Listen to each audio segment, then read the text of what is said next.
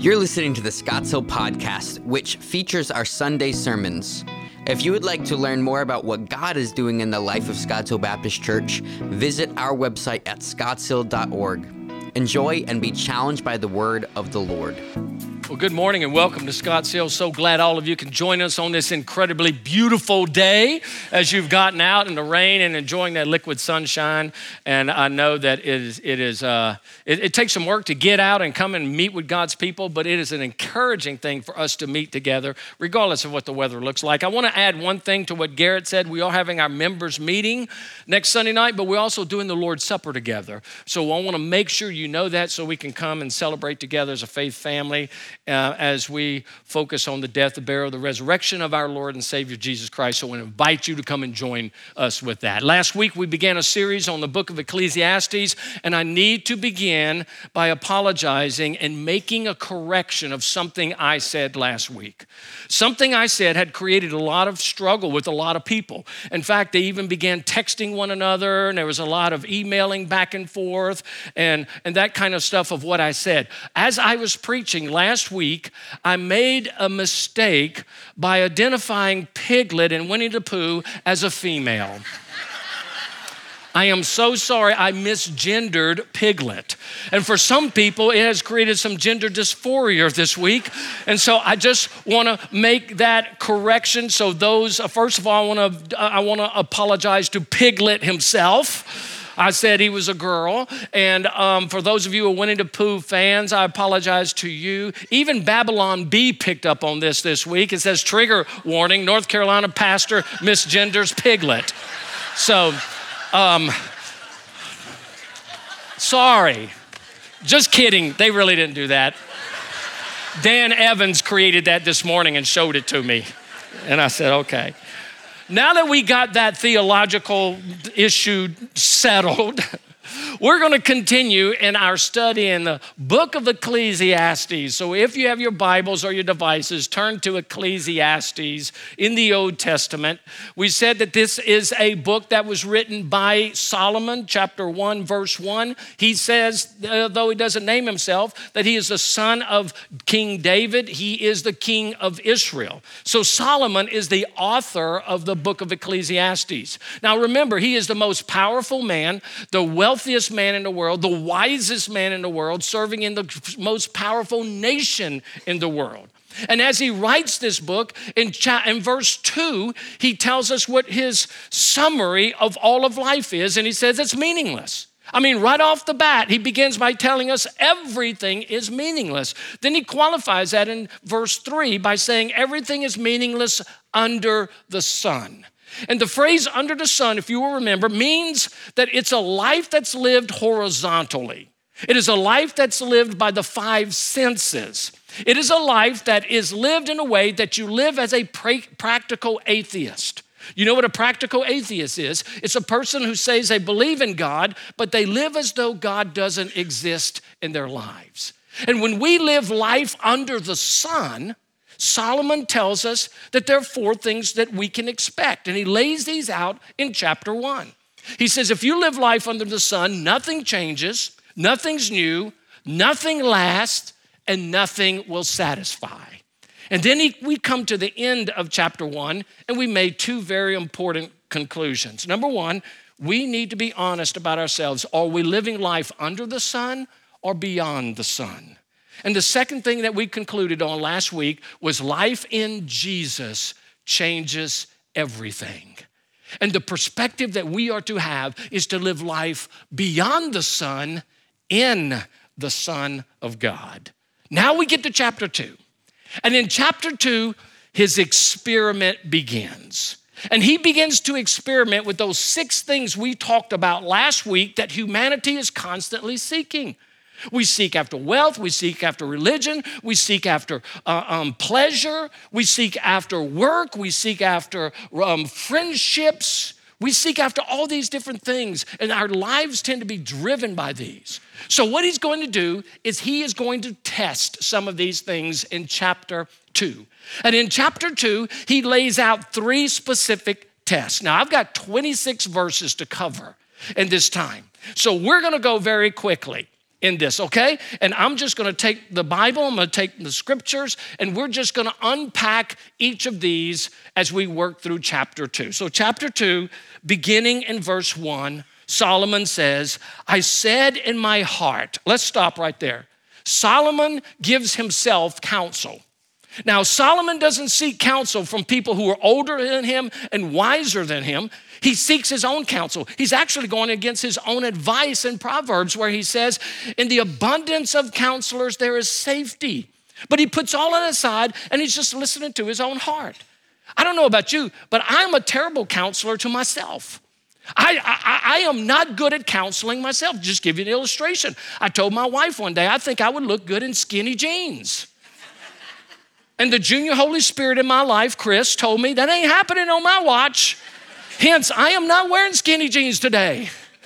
And so sometimes we can be our worst counsel. And so here's Solomon giving himself counsel. Then he says what he's going to test I will test you with pleasure. Enjoy yourself, but behold, this also was vanity. So, what's his first test? He begins with the test of pleasure. And you got to remember, Solomon is the richest man in the world. He's got all the resources at his fingertips. There's nothing that he withholds from himself. So when he says he's going to test pleasure, it's not like, oh, yeah, that was fun. Oh, yeah, yeah, that was pretty cool. He is going all out. He's using all of his resources, all of his, his um, welfare, everything that he has, and he is going to be consumed with this thing of pleasure. And what does he do? He tries pleasure by testing three different things. There are three ways he tries pleasure. First of all, he tries it with parties. He's going to get into the party scene. Look at verses two and three. He said, I said of laughter, it is mad and of pleasure. What use is it? I've searched with my heart how to cheer my body with wine, my heart still guiding me with wisdom and how to lay hold on folly till I might see what was good for the children of men to do under heaven during the few days of their life. What's he saying here? He's saying, I went out and I partied. I mean, I did the party scene. He began with laughter. He brought in the finest comedians of his day. I mean, he went out and found the guys that were the funniest in all of Jerusalem and all of that area. Maybe brought in people like Dave Chappelle, maybe um, Ryan Regan, Brian Regan. Maybe he brought in, you know, those for his redneck friends, the Duck Dynasty guys. But man, they were laughing it up. And they were having an incredible time. He brings in all these comedians, but then he goes and he brings in all this wine. And he's got barrels and barrels and barrels of wine and alcohol, and he is partying. But not only that, he doesn't have just finger foods, he doesn't have a few hors d'oeuvres. You might say in this passage, we don't see anything other than the wine and the laughter. But if you go to 1 Kings chapter 4, verse 22, here's what you'll discover. You will discover what how epic his parties were. And all the things that he brought in to have an epic party. I mean, he went all out. Now, we don't know how long these parties lasted. There were multiple days, they may have been multiple weeks. But in 1 Kings chapter 4, verse 22, he tells us what one day's party looked like. He says his provisions for one day was 30 cors of fine flour. That's 220 liters a cor. 30 cors of fine flour, 60 cors of meal, 10 fat oxen, and 20 pasture fed cattle, 100 sheep, besides deer, gazelles, roebucks, and fattened fowl. That's just good old chicken, yard bird. I mean, he brought it out. I mean, this kind of food that he laid out was an epic, extravagant party. All scholars will say that this would feed up to, get this, 15 to 20,000 people. Every party, 15 to 20,000 people. Everything that you can imagine. The most epic party that you can think of. Now, some of you are going to be celebrating Super Bowl Sunday today, aren't you? Some of you are going to have people at your house. Some of you are going to be bragging about what you're preparing for your meal tonight. Well, I cooked 10 chickens. I got five, 10 hamburgers. Man, I brought some LaCroix and some Boone's Farm strawberry wine. Solomon would laugh and mock your party because it is like preschool compared to what he did. And he went all out. How long did it last? Day after day after day. Scholars say maybe even weeks long of incredible, epic partying. Can you imagine wake up in the morning, preparing the meal that evening? The comedians are there, the people are there, nothing but laughter, nothing but drinking of wine, nothing but eating the finest of food day after day after day after day. And then Solomon finally gets to the point he says, Man, I can't do this anymore. This is even becoming boring. I don't want to I don't want to pass out in the back of a chariot and wake up in Egypt with a new tattoo. I got to end this stuff. And so what does he do? He leaves the party scene because he needs to be more productive. So what does he do? Here's the second thing. He tests pleasure with projects. I know what I'll do. I'll do something meaningful. Instead of just partying all the time, how about if I build things? And then you find, beginning in verse four, he said, I made great works. That's a lot of things in a summary. I built houses. First of all, he built the temple of God, which took seven years. He built his own house that took 14 years. He had 700 wives. He built 700 houses for his wives. Can you imagine that meeting with the 700 wives? Okay, ladies, you got one of three floor plans to pick from. And today we're picking floor, we're picking colors and floor and cabinets. Can you imagine the mess and that nightmare, Joe Jacobus, what that might be like? Doing all 700. And he builds all of these houses. And then not only does he build the houses, he says he planted vineyards. He goes into landscaping and he planted vineyards for himself. I made myself gardens and parks and planted in them all kinds of fruit trees. I made myself pools from which to water the forest of growing trees. Listen, he didn't just plant little parks and vineyards, he planted a whole forest. How many trees are in a forest? Thousands. And this is in Israel. This is in the Holy Land. This is a place where it's dry and arid. So, what did he do? He dug these cavernous pools and filled them with water and created irrigation and flooded the whole area. The days of Solomon were absolutely magnificent and beautiful with the buildings and the projects and everything that he had. In fact, you can go to Israel today and you will see the pools of Solomon still there. And by the way, if you're interested in going to Israel, Chris and I are taking a group next March. In 2024, we'll have some pamphlets. That's a shameless plug right now, but let's move on. So, anyway, he does all of this. Now, here's the thing you and I might get excited about the few pansies that we plant and a couple of shrubs, and Solomon shows up and he says, That's nice. I planted a forest and I can water them. And he does all of these incredible projects. Now, what happens is he is so bored with the party life that he wants to do something meaningful. So he does this stuff and he stands back. And most men, we're like this. Let's be honest. When we do something, we love to stand back and look at our work and say, Man, you're good. You're good. I raked my yard yesterday, gumballs everywhere for the fourth time this season. And after I raked them all up, it was so clean. I looked back and I thought, man, that looks good. I should take a picture because that won't last. And so I go inside and I tell Chris, I said, I raked up all the gumballs. She said, well, that's nice. So I said, I'm not going to say anything to her. She drives off to the store. She comes back and I said, well, how did the yard look? I didn't notice.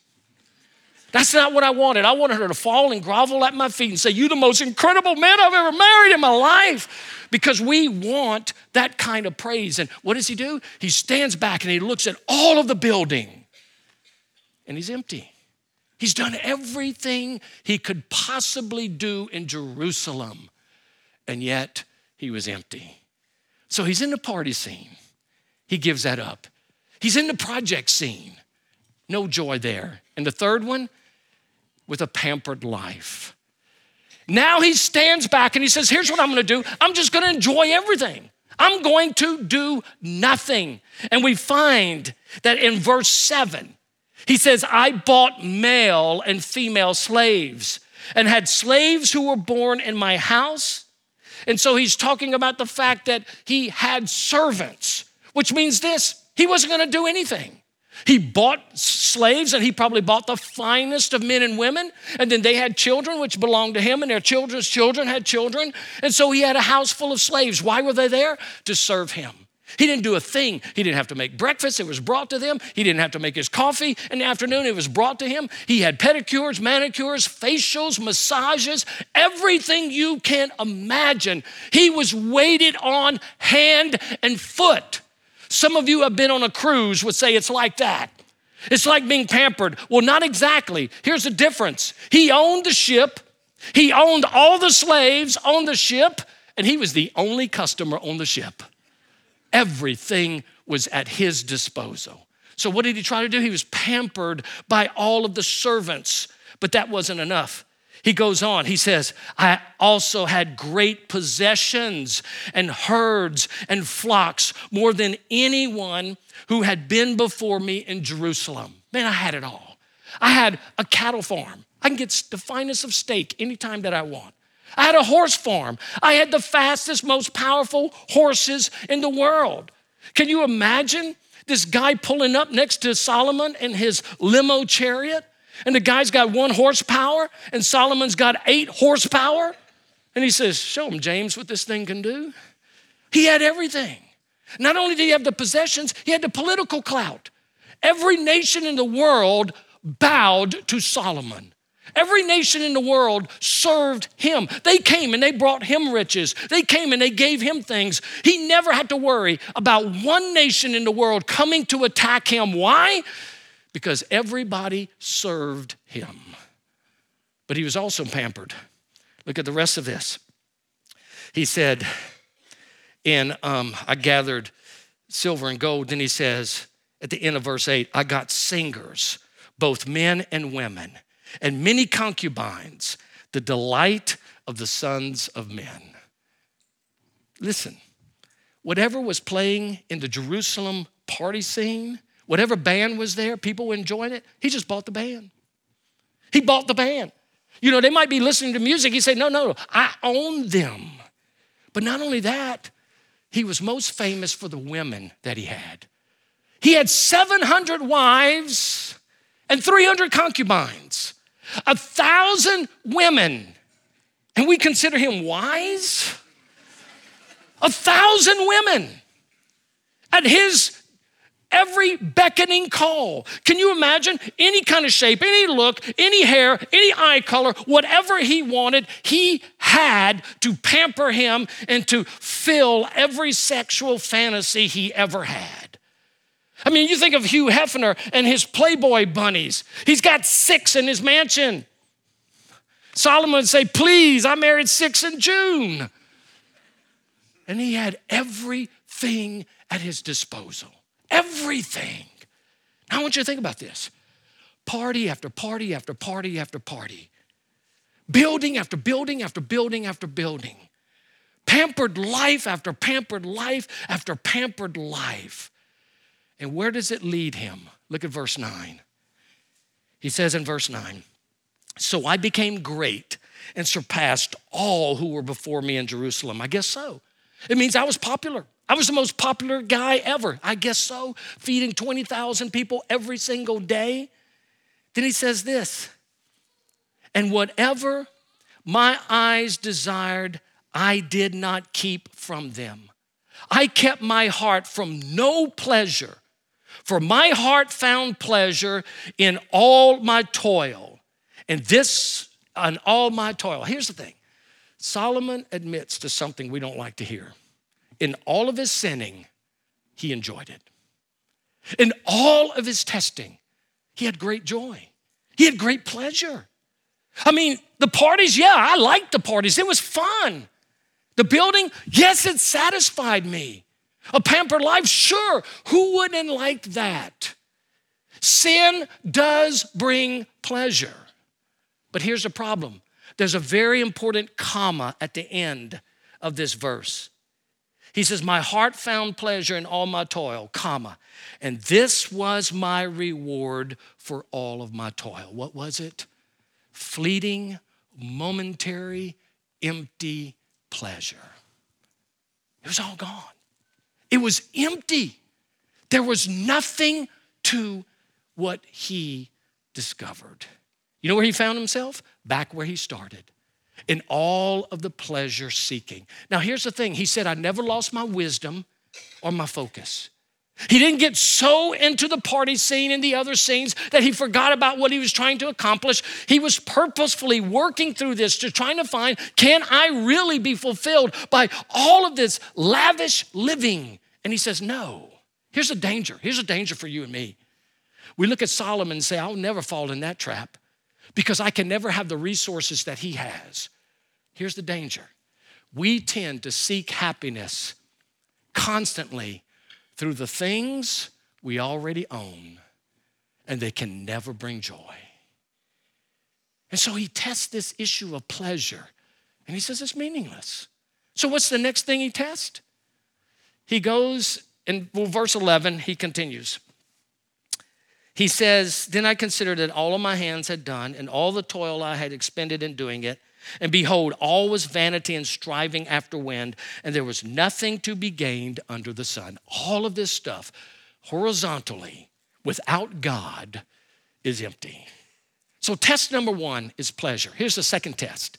Test number two, he tries wisdom. Now, we're going to work through these pretty quickly. He says, wisdom, verse 12. He says, So I turned to consider wisdom and madness and folly. For what can a man do who comes behind a king? Basically, he's talking to his sons here. He's saying, Listen, I've already tried it all. I've done everything you can imagine to satisfy your heart with the things of the world, and I can't do it, and you're not going to do any better than I've done. And then he starts talking about this wisdom thing. He says, Then I saw that there is more gain in wisdom than in folly. He's saying, Yeah, it is gain. It is good for a person to develop knowledge and education and wisdom and discernment. It is good. And it is more gain in, in, light than there is in darkness. Yes, the person who walks in wisdom has light and knowledge to live his or her life. Then, verse 14 the wise person has eyes in his head, but the fool walks in darkness. That means this person who has wisdom, who has acquired knowledge, who's applying it to their life, are individuals who can navigate through life well. And the fools who don't look at life and discern it will end up in a lot of trouble. But then he says this, and yet I perceived that the same event happens to all of them. Then I said in my heart, What happens to the fool will happen to me also. Why then? have I been so very wise? And I've said in my heart that this also is vanity. For the wise of for, for, for of the wise as of the fool, there is no enduring remembrance, seeing that in the days to come all will have been long forgotten. How the wise dies just like the fool. Here's what he's saying in all of my wisdom and all of the education. Listen, Solomon was so incredibly wise that he studied everything. He studied bugs, he studied plants, he studied the stars, he studied the oceans, he studied the grass. He was incredibly well versed in all of biology and life. But also, the entire book of Proverbs is one wisdom piece after another. And when he studied all of that, here's what his conclusion is I give myself to wisdom, all the things under the sun. And you know what? I die next to the morons. They die too. And in the midst of all of my searching for both me and the most foolish person who's ever lived is the grave. And it's empty. And all of the things that I've been searching after has left me empty. And then he says this, verse 17. He says, that he hated life. Because what is done under the sun was grievous to me, for all is vanity and striving after the wind. Now, when he says, I hated life, in the Hebrew, that's not really what it means. It means I was disgusted at life. I'd given myself to education, I'd given myself to all these things, and the fool perishes along with me. Now, sometimes we can feel that. And here's his point there's nothing wrong with pursuing knowledge, there's nothing wrong with pursuing education. There's nothing wrong with academia. There's nothing wrong with discernment and wisdom. We need to live that way. But when you're only pursuing those things as a means of satisfying your life, you and the moron are no different. Sometimes we feel like that. sometimes I think about, about the, the man or the woman who goes to college. They, they go through all through high school.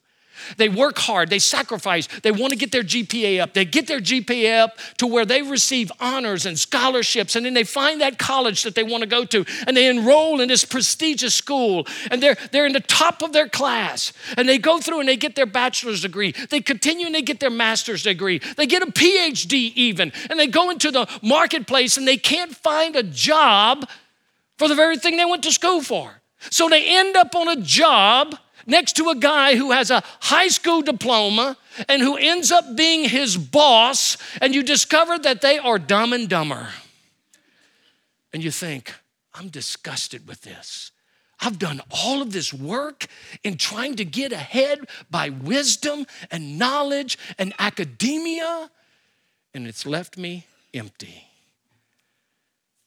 And so he feels like, just like the fool, the end is the same. So he tests pleasure, vanity. He tests wisdom, vanity. Thirdly, he tests work. He's going to test work. Look what he says in verses 16, 18 and following. He says, I hate it. Again, I'm disgusted. I hated all my toil in which I toil under the sun, seeing that I must leave it to the man who will come after me. And who knows whether he will be wise or a fool? Yet he will be master of all for which I toiled and used my wisdom under the sun. This is also vanity. So I turned about and gave my heart up to despair over all the toil of my labors under the sun. Because sometimes a person who has toiled with wisdom and knowledge and skill must leave everything to be enjoyed by someone who did not toil for it. This is also vanity and a great evil. In other words, he's saying, listen, everything that I've worked for, I've got to turn this over to some moron behind me that's going to destroy it. And he had a right to be worried about it. His son Rehoboam became king after Solomon died. And when Rehoboam became the king, rather than listen to the wise older counselors of his kingdom, he listened to the young foolish men. And within one year, civil war broke out in Jerusalem. Within one year, the kings of the other nations came and stripped them of their vast wealth. Within one year, Israel had been divided into two nations Israel to the north and Judah to the south. And within one year, 40 years of peace and prosperity and prominence was done away with because of one person. And so he is disgusted. And all of his work, everything that he was trying to build his legacy on, is destroyed by a foolish son. And so, even in testing, in all of that, there is vanity. Verse 22, he asked some questions that are eternal. I'm getting somewhere. Verse 22 What has a man from all of his toil and striving of heart with which he toils beneath the sun? For all of his days are full of sorrow, and his work is a vexation. What does he mean? When you seek after pleasure, when you cannot get pleasure, your sorrow multiplies. When you seek after projects to give you some significance and you continue to go project after project after project and there's no satisfaction, your sorrow multiplies. When you go after wisdom, when you go after work, when you run after the things under the sun and you keep doing these things and hoping that eventually you get pleasure, the more you do it, the greater your sorrow, and your sorrow multiplies because you can never be satisfied. And then there's emptiness. And then, and then he brings the indictment that these kinds of hearts struggle with. Even in the night, his heart does not rest. This is vanity. The person who's running after the things of the world to seek satisfaction And those sorrows multiply. At the end of the day, they lay their head on a pillow and they say to themselves, Something's wrong. Something's wrong. Something's wrong. Everything I do leaves an aching in my soul, and I'm empty. Some of you know what I'm talking about because you've been doing that. You've been seeking all the things that you can to satisfy your heart and your soul, and there's a nagging in you. When you lay your head on a pillow at night, you know something is missing, and you can't quite figure it out. And so, what do you do? You keep trying harder and you pursue more of the things of the world, and it brings your sorrow deeper and deeper and deeper till you get to the place where you're disgusted with your own life and your future, and you're thinking, What is there for me? What is the hope? And, believers, I want to tell you, when you go down the path of pursuing the things of the world, there will be a toothache in your soul at night that you know that you're not pursuing the things that honor God and something's wrong. So, what do we do? I know you're thinking here and you're saying, Thanks, Phil, another wonderful, gloomy message. Two in a row. But let me give you two takeaways that are incredibly powerful. When Solomon speaks to us in verse 24, Here's the first thing he says He says, There is nothing better for a person that he should eat and drink and find enjoyment in his toil. This is a very difficult passage to translate because the Hebrew words make it very difficult to put into English what it's saying. And while you read this, it sounds good. There's nothing better for a person that he should eat and drink and enjoy his toil. Just eat and drink, enjoy your toil.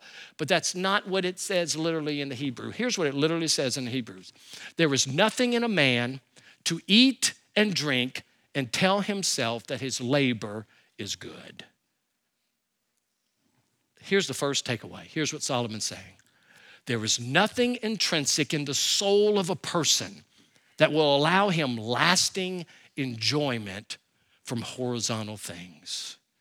There's nothing intrinsic in the soul of a human being that will allow him or her lasting enjoyment from the things of this world.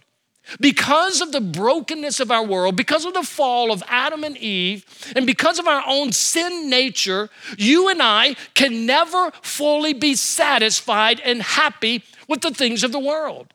And you are living proof today of that. I'm living proof of today of that. Every one of us is living proof. And here's what I, I mean by that. Every one of us seeks happiness by buying more of the things we already own. Because we think, boy, I get that thing, I'm gonna be happy. Then all of a sudden, I'm not happy. So I wanna buy another thing just like it. And so what we see is the curse of the brokenness of our emptiness of our souls that when you and I are running after the things of the world, we can never have lasting joy. Let me prove it to you. When people buy an automobile, most people don't buy a new car because theirs blew up on the highway. It just blew up. Most people don't. Most people don't buy a new car because they have to do some maintenance on it. Yeah, I got to get new tires on my car. That's going to cost $1,100. You know what? I traded in and buy new one. They come with new tires.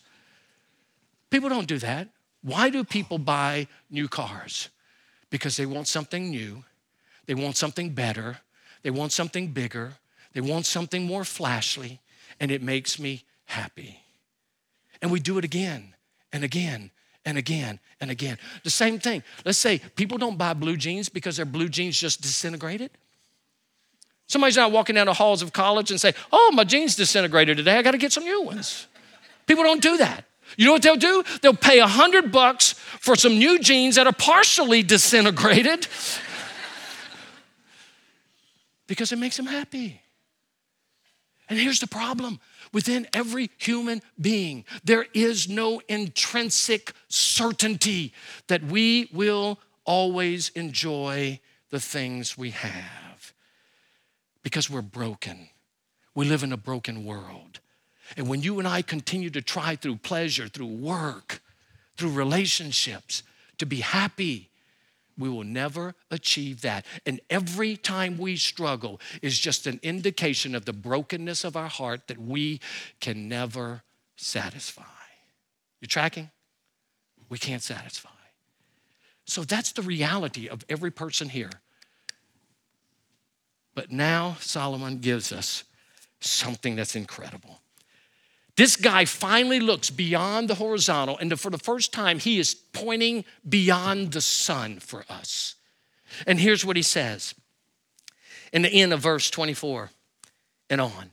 This also I saw is from the hand of God. For apart from him, who can eat or who can have enjoyment? For the one who pleases him, God has given wisdom and knowledge and joy. Hear that? Here's the principle that I want us to leave away with today. And this is so encouraging for every one of us. Principle number two, the second takeaway lasting enjoyment is God's personal gift to those who love Jesus. Do you hear that? Lasting enjoyment is God's personal gift to every person who loves Jesus Christ. Now, if you're not a believer here today, you might say, This sounds kind of arrogant. This, seems almost exclusive. It is. But here's what I want you to know God loves all people, they're His creation. God sends the rain on the just and the unjust. God gives them food, He gives them relationships, He gives them family, He gives them the pleasures that we see through general grace that comes to all of us. God loves all people, but for those who belong to Jesus Christ, those who have surrendered their lives to Him as Lord and Savior, there is a permanent joy that can never be taken away. And it only comes to people who are in Christ. Let me just say this. We see this. Nehemiah says, The joy of the Lord is my strength. The joy that comes from the Lord is my strength. In Christ Jesus, He is my strength. He is my joy. That joy is sustained through the Holy Spirit. Paul writes in Romans, he says, The kingdom does not exist of eating and drinking, but in righteousness and peace and joy in the Holy Spirit. And then Paul writes in Galatians chapter 5, he says, But the fruit of the Spirit is love, joy, peace. It's supernatural. And Jesus says to his disciples that the Father's pleasure is to give you the kingdom. I don't know when we got this wrong, but somewhere along the way, Christians in the church have come to view any joy or enjoyment in life or pleasure must make God mad. And the world out there that's watching believers and they look at our faces and they look at the sourness of our lives and they look that we don't even enjoy the things that God has given us. Why do I want to be like them? I'm having a lot more fun where I am. And somewhere we lost sight of that. But let me tell you, every pleasure that is created, every pleasure is created by God and ordained by Him. Now, pleasures have been perverted in this world. But every pleasure comes from the Father of lights, who every good and perfect gift comes from Him. And what we should do as believers is live in such joy and we enjoy the things that God has given to us, that our delight in His pleasures delights His heart. That's how we should live. And we have this incredible joy that we can glean. I don't know where we thought that God is a killjoy. And that if we have fun, he's going to beat us with his club and say, You shouldn't do that. I'm sending you to hell. But he delights in us. I want you to think about the things that sometimes we are afraid to talk about have been the delight of God. There are a couple of topics we never discuss in church because we think they're dirty, but we forget God is the one who created them. And one of those is sex. Yes, some of you right now are already mad at me for saying that. But it's sex. It was God's design, not a defect in the creation. It was His design that He would give sex to a man and a woman within the covenant relationship of marriage for their pleasure. Think about how He created them. He created a man and a woman, husband and wife. He created them naked in a garden, not naked and afraid, but naked and unashamed. And they were running through the garden, frolicking, having a great time. I like the way God created everything. And as this naked man and woman are running in the, the delight of the Father, God says, Now go multiply and fill the earth. How do you think that happens? It's a good gift.